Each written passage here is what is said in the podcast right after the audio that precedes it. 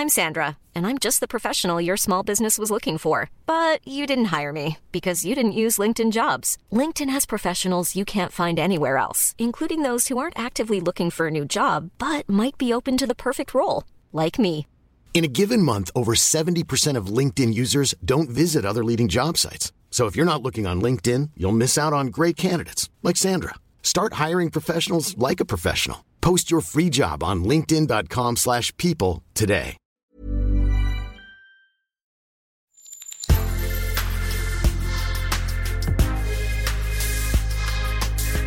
Mais avant l'épisode, j'aimerais vous rappeler que notre premier sponsor, c'est vous. Pour faire thune, vous savez qu'on a besoin de thunes. Ça prend du temps, du travail de montage, de journalisme. Je vous épargne le fichier Excel des coûts. Mais à vous qui kiffez thunes, pour assurer notre indépendance financière et pour que ça continue, eh bien il n'y a qu'un moyen, la cagnotte Tipeee. Sur Insta, via le lien en bio, ou sur Google en tapant Thune Podcast Tipeee avec 3 E, T-I-P-E-E-E. Vous êtes déjà nombreuses, nombreux, mais on espère que vous le serez encore plus. Pour que Thune continue, je compte sur vous.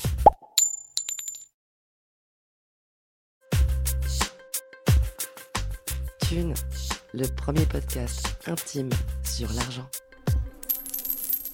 On continue à parler avec Delphine de sa vie à Kazan, au Tatarstan en Russie, et du rapport intime qu'elle a pu observer chez ses collègues et amis là-bas avec l'argent. On parle sanctions économiques, on parle émigration, on parle bakshish. Bonne écoute.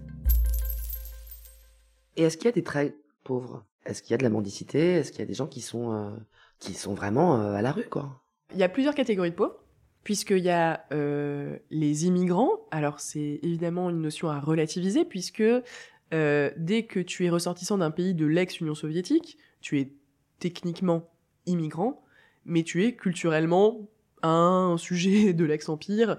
Donc, il y a une forme de déclassement et de hiérarchie sociale fondée sur l'ethnie, puisque c'était déjà le cas en URSS, hein, euh, avec un très grand racisme frappant les gens du Caucase, euh, les gens d'Asie centrale, moins dans ma région, qui est un carrefour de l'Asie centrale et où tout le monde est métissé.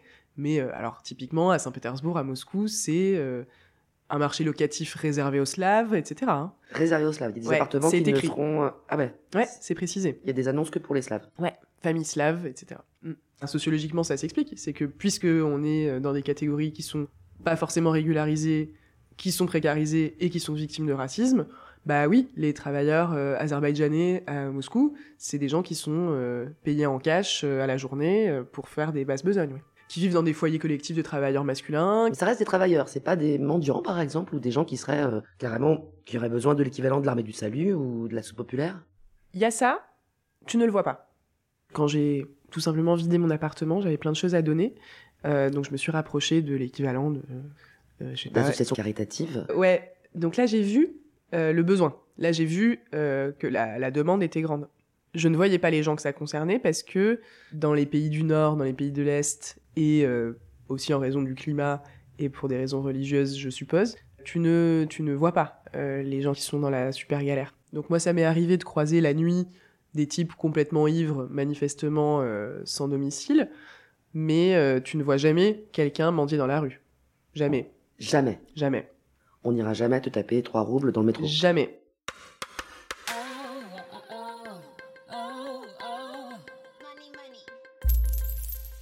Tu laisses du pourboire T'es obligé. Ils ont un petit salaire, les serveurs les serveuses, mais c'est ridicule et tu as une grosse incitation pour boire. Et c'est un vrai euh, signe distinctif. T'es vraiment un moins que rien si tu laisses pas de pourboire, mais ça a vraiment un moins que rien. Et si t'es euh, un peu un peu à l'aise et que tu veux le montrer, tu laisses un gros gros pourboire. Et puis alors c'est informatisé, c'est-à-dire que tu as un QR code sur ton ticket de caisse, c'est personnalisé, donc c'est identifié. Tu vois, euh, ta serveuse c'était euh, Alina, et alors souvent t'as sa photo et tout, et euh, tu peux laisser, donc on te propose soit en pourcent, soit en rouble, donc si tu laisses moins de 10%, t'es vraiment une moins que rien, et euh, une misérable, et, euh, et tu vas laisser, euh, voilà, on te propose un minimum en rouble et, euh, et des pourcentages. Est-ce que les gens parlent par exemple de dons ou de, comme toi tu as fait, euh, ou d'œuvres caritatives qu'ils supportent ou qu'ils soutiennent? Est-ce qu'il y a une solidarité au-delà de la cellule familiale Réponse courte, non. Il y a une très grande solidarité entre les gens, le fait de travailler ensemble, le fait d'être euh, liés familialement, même très lointainement, le fait d'appartenir au même immeuble, à la même communauté, au même quartier, ça crée une solidarité de fait très forte entre les gens. On se, on se serre les coudes, on se laisse pas tomber. Par contre, à un niveau abstrait de mutualisation euh, des ressources pour des gens peut-être dans le besoin plus que soi, ce qui est rare, qu'on ne voit pas, ça non. Pas du tout. Pas du tout.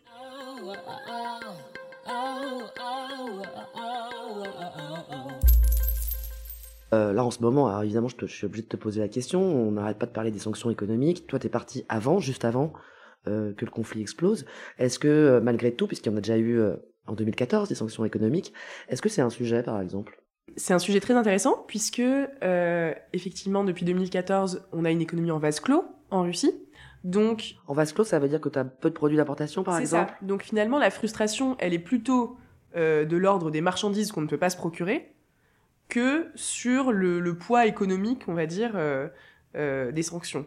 C'est plus, c'est plus pénible pour le russe moyen de euh, payer très très cher des Nike de, contrefaçon ou de pas pouvoir acheter, je ne sais pas, du champagne. Autre exemple, le champagne, puisque je sais pas si t'as suivi qu'il y avait eu une polémique. Non. Alors, je te fais une parenthèse. Le, le champagne russe, c'est un peu une blague, puisque c'est très mauvais, c'est une espèce de mousseux, c'est une imitation donc du champagne, et euh, c'est un vrai cliché, on, en boit ironiquement au Nouvel An, euh, à la fin de la soirée. Pour rigoler parce que c'est dégueulasse. Exactement. Et là, l'année dernière, Poutine a déposé la marque champagne pour uniquement le champagne russe. Donc maintenant en Russie, le seul champagne qui a le droit de s'appeler champagne, c'est le champagne russe, et ça crée de facto une sorte de blocus sur le champagne français, alors que les Russes adorent le champagne français.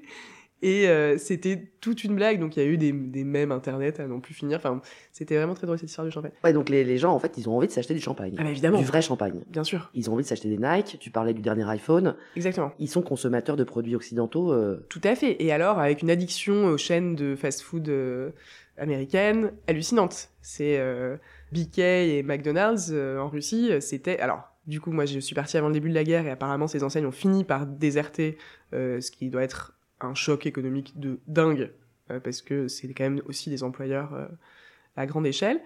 mais donc, quand j'y étais et que ça battait son plein, les gens vivaient pour, pour Biquet et McDonald's, ouais, ça c'est clair. Est-ce qu'il y a des systèmes de, tu sais, comme ça se répand en, France, en Occident, de Uber, de livraison, de taxi facile, avec des emplois de service qui vont avec, euh, plus ou moins précarisés. Est-ce qu'il y a ça? Je m'étonne de ne pas t'en avoir parlé en tout premier. Moi, j'ai découvert ça en Russie, en fait.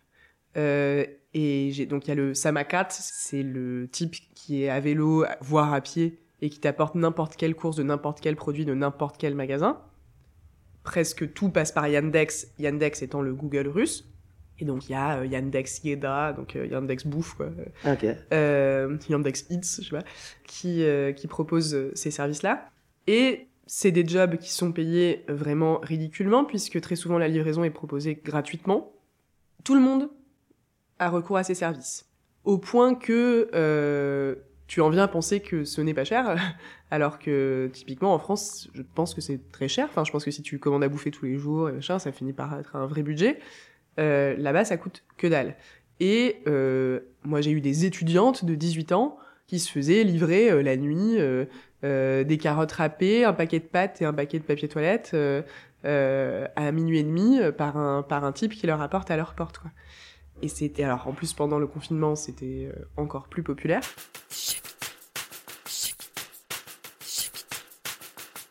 Quand toi t'es arrivé assez rapidement, il y a eu le confinement. Est-ce que quand tu es sorti du confinement, quand vous êtes sorti du confinement, les gens ont parlé, ont évoqué la perte de revenus que ça avait pu occurer c'était le sujet principal, hein, puisque tout le monde a perdu beaucoup d'argent à ce moment-là.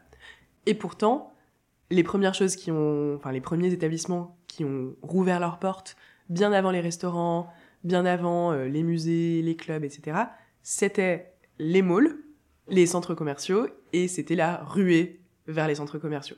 Les gens consomment beaucoup, hein, j'ai l'impression. C'est vraiment une économie de la consommation, avec, qui est encouragée en plus, hein, donc par les systèmes de crédit, avec l'idée d'une relance par la consommation qui, je suis pas encore une fois, je suis pas économiste, mais me paraît là arriver euh, plus vers la bulle qui va exploser que vers un véritable rétablissement euh, par la consommation. Et les gens ont perdu beaucoup, beaucoup, beaucoup d'argent euh, pendant le Covid. Il y a eu beaucoup de politiques gouvernementales, pour le coup, un peu cosmétique, mais quand même avec un, une vraie main au portefeuille de la part de l'État. Ils ont fait des chèques comme chez nous. euh, Ils ont fait des chèques quoi pour les familles, ouais, notamment pour les familles nombreuses, avec euh, du euh, 10 000 roubles par enfant, euh, voilà, des, des vraies sommes, quoi. Tu parles de familles nombreuses. En Occident, euh, classiquement, les familles font un, deux. Si c'est trois enfants, c'est beaucoup. Est-ce que c'est la même chose? Il y a énormément de plaies démographiques en Russie, et le, le nombre d'enfants par femme en fait partie, puisque le seuil de renouvellement n'est pas atteint depuis très longtemps. Donc non, en fait, les Russes font moins d'un enfant et demi.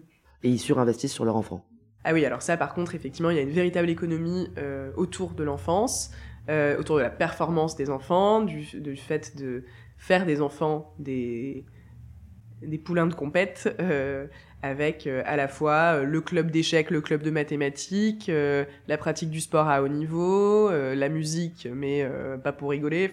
L'idée que tu capitalises vraiment sur ta progéniture en offrant le mieux que tu, le plus que tu peux en termes de compétences, de langues étrangères, de, voyages d'études, etc. Moi, j'étais toujours surprise de voir à quel point les gamins avaient euh, fait des séjours à l'étranger, euh, avaient euh, des, cours particuliers à foison, beaucoup plus qu'en France, alors que tu pourrais te dire que dans un pays où les gens sont pas très riches, et ben non, en fait, c'est vraiment... Est-ce qu'il y a un désir d'expatriation ou de euh, le fantasme de euh, faire carrière à l'étranger? Bien sûr. En Russie en général, maintenant, je dirais pas que tout le monde veut se tirer parce que ça serait un peu. Mais en gros, dès que tu es très éduqué et un, peu, un peu fortuné, tu veux partir en Europe, aux États-Unis, euh, au Canada. Il y a une vraie fuite des cerveaux, effectivement. Ils ont un bon passeport? Non, euh, c'est c'est vraiment pas génial. Euh, tu dois demander des visas pour tout, mais du coup, ils y sont habitués. C'est-à-dire que quand tu as 22-23 ans aujourd'hui, que tu es ingénieur surdiplômé en Russie, et euh, en gros que t'aimes pas du tout Poutine, ta carrière va s'arrêter à un moment. Donc, euh, quand tu sais à quel point tu peux être recruté dans des universités américaines pour gagner littéralement 25 fois ce qu'on te proposerait en Russie, alors que t'es pas très patriote, la question elle est vite répondue.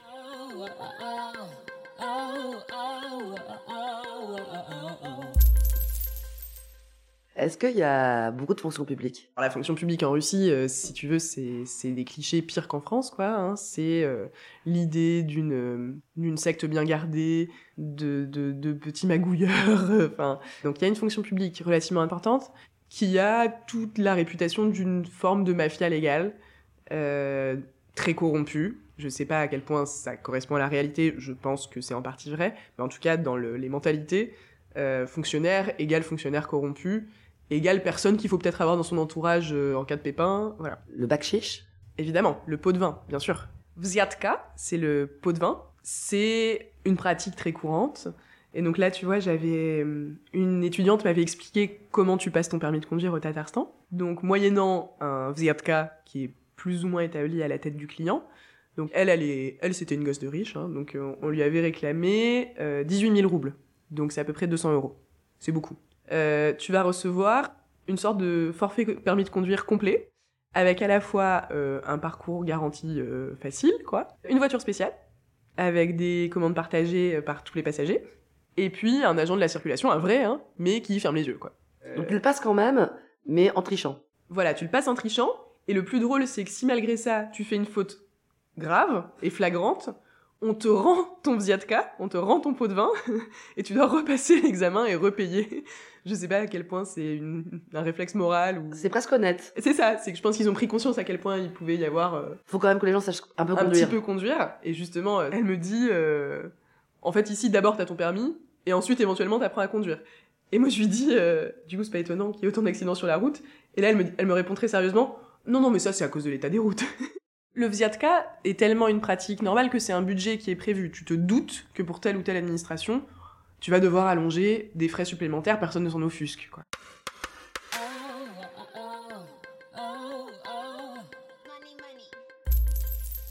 Les crédits qu'ils font, c'est via les banques? Ce sont via des organismes de crédit qui sont euh, extrêmement euh, prédateurs, enfin on se doute, euh, on a rarement des organismes de crédit bienveillants, mais et qui sont adossés à des banques pour certains, pour d'autres non. Ensuite, Le système bancaire est extrêmement fluide. Quand je te disais j'étais étonnée que tout le monde paye par son téléphone, alors que tu as beaucoup d'autres aspects qui, de, la vie euh, qui te laissent imaginer que tu es dans un pays beaucoup moins moderne euh, que ce qu'on peut connaître ici. Tu peux transférer de l'argent à tout le monde en une, une demi-seconde avec un, numéro, un simple numéro de téléphone, au point qu'il y a des mecs qui te draguent comme ça, en te faisant des virements de 1 rouble. Euh, c'est incroyable. Et plus drôle, plus mignon et plus russe, un grand classique quand tu trouves quelque chose qui appartient à quelqu'un, un portefeuille, un, portable ou je sais pas quoi, pour signaler à cette personne que tu es en possession, je sais pas, que tu as trouvé son portefeuille, tu lui envoies un rouble via Sberbank parce que la personne, tu sais qu'elle va avoir une alerte hmm. et que souvent il y a marqué le nom, par exemple. Tu vois, euh, Anna, t'as viré un rouble. Mais là, ça va être euh, j'ai votre portefeuille, un rouble. ah oui, d'accord, parce que tu mets un petit mot. Voilà, tu signales comme ça. Il y a beaucoup de vols d'ailleurs. Les gens sont plutôt honnêtes ou? De toute façon, l'autodiscipline russe, moi, je sais pas quelle est la part de rigueur morale, quelle est la part d'intériorisation de la contrainte euh, surveillance exécutive, etc et quelle est éventuellement la mentalité euh, soviétique, quoi, euh, héritée. Mais tu peux laisser ta bagnole ouverte, tu peux laisser ton téléphone dernier cri sur ta table au restaurant et aller faire un tour. Il y a aucun problème. Il y a aucun problème.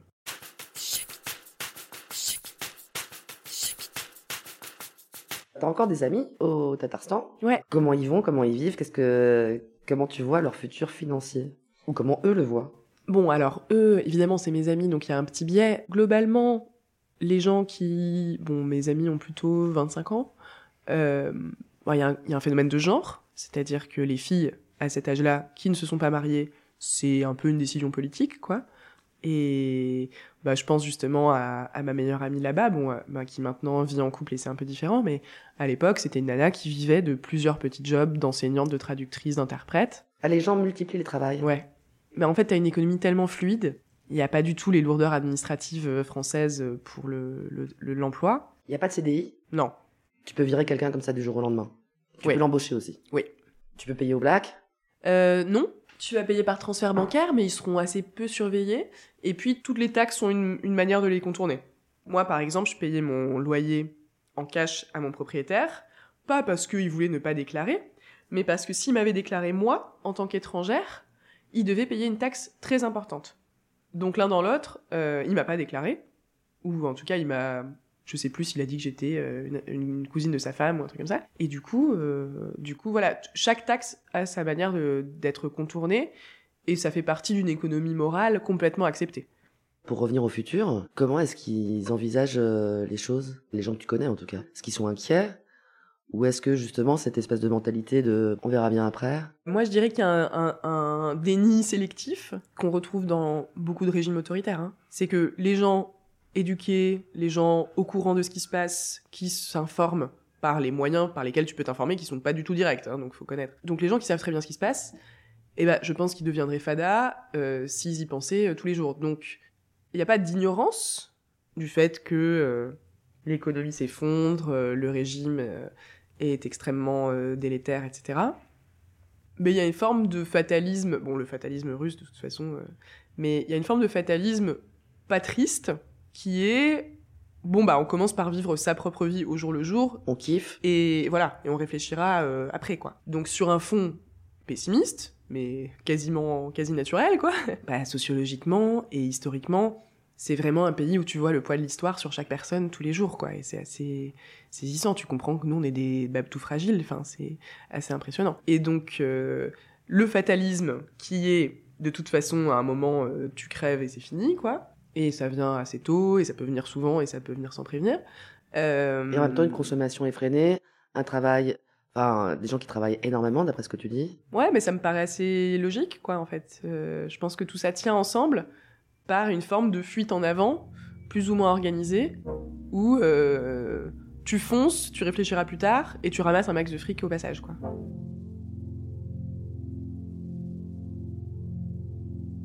Voilà, c'est terminé. Vous avez écouté Thune, un podcast de Laurence Velli et Anna Borel. Cet entretien a été réalisé par Anna Borel.